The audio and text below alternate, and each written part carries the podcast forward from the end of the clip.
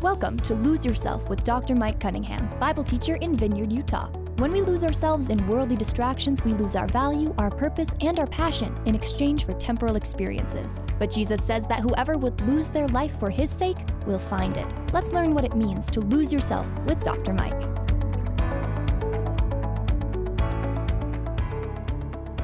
Welcome to Lose Yourself. I'm Dr. Mike Cunningham, and I'm so glad you could join me for today's program.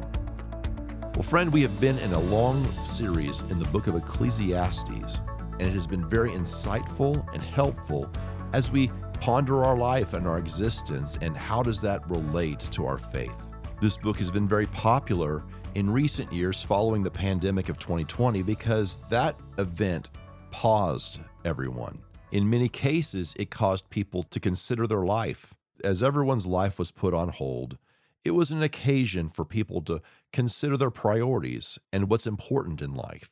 And this book is a great resource because we get to see a great example in King Solomon of someone who has all of the wealth, intelligence, prestige, and power that many people crave. Yet his catchphrase throughout this book is vanity and the meaninglessness of life. So we get to peek into his world and we see the person that many of us aspire to be was dissatisfied with the worldly pursuits that engulf us in our daily lives. Throughout this book, Solomon is reasoning from a materialistic worldview and realizing the futility of it and the need for faith. And last week we talked about folly. We live in a foolish world. We ourselves are foolish and it's unavoidable. And so we have to understand that there are going to be times that we have to deal with that our own foolishness and the foolish decisions that are going on around us. It's everywhere. Exercising discernment and wisdom in our culture is not only imperative for us to stay on our course and avoid peril, but to also encourage those around us to be that source of wisdom and strength. So many people need wisdom, so many people need answers. There are not many mentors in this world. Even as middle agers sometimes need the sage wisdom of the elderly, and it goes on down from there. So I recommend you go back on my podcast and listen to the chapter 10 episode as it relates to the folly of this world and how we deal with that. But today, my friend, we're on a topic that most people will have an opinion about. This is a topic that we've all experienced on a personal level. This is a topic that we sometimes deal with with our children and grandchildren. And that is the topic of youth. Now, this is a popular topic because adolescence tends to bring out a lot of apprehension and opinions among all of us. Most of us were either a teenager or a young adult at some point and had a variety of different upbringings and experiences. For some of us, it was the best of times. It was about adventure and fun, and it was carefree. Some of us made wise decisions in our youth that built a foundation for the rest of our lives, and others have difficult stories and upbringings that were unfortunate, whether it was poor choices that they made themselves or also what counselors and social workers called ACEs, otherwise known as adverse childhood experiences, which shape the rest of our lives. Again, childhood and youth are the building blocks for our future. In many cases, there are people that we've known and heard about that have overcome incredible hardship and they have done extraordinarily well to become the reasoned, mature adults and disciples, even amid those circumstances. But for many, if our youth is full of too much selfishness or dysfunction, it can adversely affect the rest of our life it sets us on paths, it sets us on grooves and avenues that are unhealthy and immature. In popular culture, most people consider youth culture to have come in with the Beatles uh, on Ed Sullivan because that was the main pivot that began this kind of change in the demographics. The target demographic went from being older people with money, parents, grandparents, etc., to the disposable income that happened from teenagers and young adults. With that catering came power, came influence, and the ability to be self destructive. And I believe I speak for many parents when I say that it's important to recognize that most marketing towards our young people do not have their best intentions at heart. It is for one reason it is to sell them product, it is to establish brand loyalty, to become consumers of their product or their ideology. And my friend, that's why it's important that we speak to and with youth about important things. When it comes to youth, our expectations dictate our experiences. If we expect those years to be difficult, you know they will be difficult. If we expect them to be wonderful, they can be wonderful.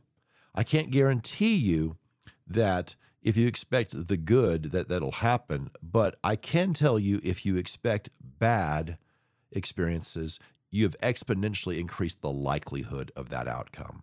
I served in youth ministry from the early 90s until almost 2020, where I saw the end of Gen X, all the way through Gen Y, otherwise known as the millennials, and then finally the onset of Gen Z.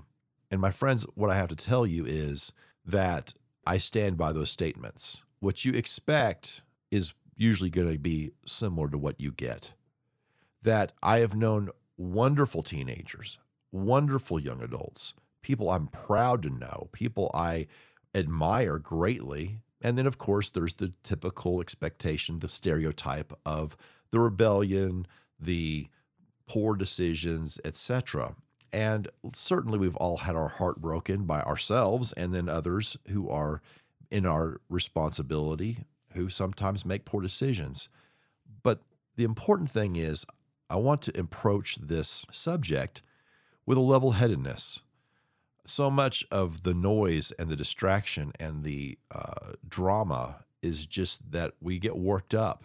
The fear, the emotion, those experiences, the existential dread that some people go into parenting adolescence with can be difficult. I want to move those to the side. And we're going to read this uh, Ecclesiastes chapter 11, where he just talks about youth. And I think that he's got some good words for us today. We're going to be in Ecclesiastes 11 9 through 12 7. Rejoice, O young man, in your youth and let your heart cheer you in the days of your youth. Walk in the ways of your heart and the sight of your eyes, but know that all of these things God will bring into judgment. Remove vexation from your heart and put away pain from your body. Your youth and the dawn of life are vanity. Remember also your Creator in the days of your youth, before the evil days come and the years draw near, of which you will say, I have no pleasure in them. Before the sun and the light and the moon and the stars are darkened and the clouds return after the rain, in the day when the keepers of the house tremble and the strong men are bent, and the grinders cease because they are few, and those who look through the windows are dimmed, and the doors on the streets are shut. When the sound of the grinding is low, and one rises up at the sound of a bird, and all the daughters of song are brought low. They are afraid also of what is high, and terrors are in the way. The almond tree blossoms, the grasshopper drags itself along, and the desire fails, because man is going to his eternal home, and the mourners go about the streets. Before the silver cord is snapped, or the golden bowl is broken, or the pitcher is shattered at the fountain, or the wheel broken at the cistern, and the dust returns to the earth as it was, and the spirit returns to God who gave it. Vanity of vanities, says the preacher, all is vanity. What I think is interesting about Solomon's passage is how he starts off saying, This is good. Enjoy the days of your youth. Being young is a good thing, and he wants you to take joy in that for many people, we remember our youth and we all have our stories. And it's just a lovely time because it's in many cases the best we're going to look, the best we're going to feel. and we discover who we're going to be. There's something to be celebrated about those times. And I always talk about the importance of rites of passage for our kids, that we need to enjoy it with them and we need to cheer them along and we need to, to make sure that they do not take for granted the wonderful young years of their life. At the same time, we're provided with some good counsel here. It talks about we are still accountable. There is this delayed adolescence, this avoidance of maturity and responsibility. Most of what our culture says is put off responsibility as long as you can, indulge yourself as much as you can, and live in denial. I think that those attitudes are self destructive. They create self fulfilling prophecies. They expect the rest of their life to be terrible, so it is. They expect themselves to be disappointed, so they are. Parents, we expect the teenage years to be rebellious and unpleasant, and sometimes they are. But, friend, we also have a God who has designed us and given us His Word and is available via our prayers, our spiritual disciplines, and our obedience to Him. Because, friend, a lot of what I'm writing on at the moment is how backwards our culture is. Friend, we are not giving the youth that much of an aspirational figure that they would want to aspire to. So many people are living nostalgic, backward facing lives where they are gazing backwards and just kind of glancing forward when it should be the opposite. My friend describes this as akin to driving your car in reverse or always looking in the rearview mirror when you're driving down the street.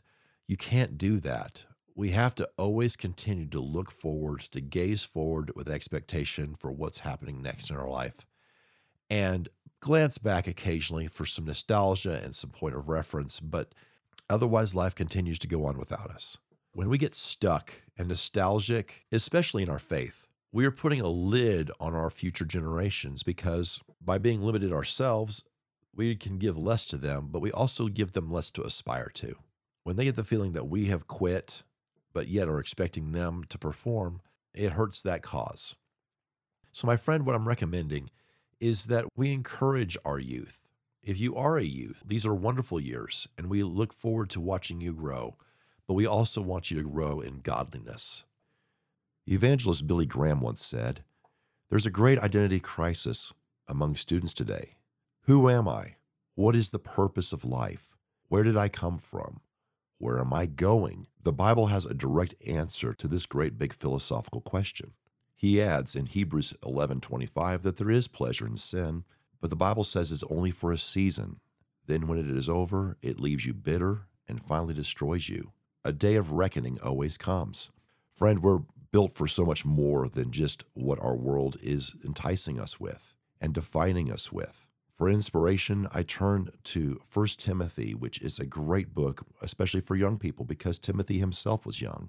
He is a protege of Paul. And the way that Paul encouraged Timothy, we need to be encouraging young people not only to stay strong in the faith, but also to take their rightful place in Christian leadership to aspire to more than this world seems to be offering them. 2 Timothy 2:22 says, "So flee youthful passions and pursue righteousness, faith, love, and peace, along with those who call on the Lord from a pure heart." And friend, that is what we need to do. Call upon the Lord with a pure heart. You don't have to lower your standards. In fact, 1 Timothy 4:12 says, "Let no one despise you for your youth, but set the believers as an example in speech, in conduct, in love, in faith, in purity." I've known through my life many young people that have inspired me, and we need more people just like that. So, friends, whether you're a parent or a grandparent encouraging young people, whether you're a young person yourself right now who's just trying to figure out life, just commit to your faith and the discipleship path and pursue with great expectation what God is going to do in your life. Friend, I'm so glad you could join me today, and I'll see you on the next episode of Lose Yourself. This has been Lose Yourself. Lose Yourself is a teaching ministry of Bible teacher Dr. Mike Cunningham. For more information about Mike and his ministry, check out his blog at loseyourself.life. Until next time, make it your ambition to lose yourself to Christ. Lose Yourself is a production of Key Radio.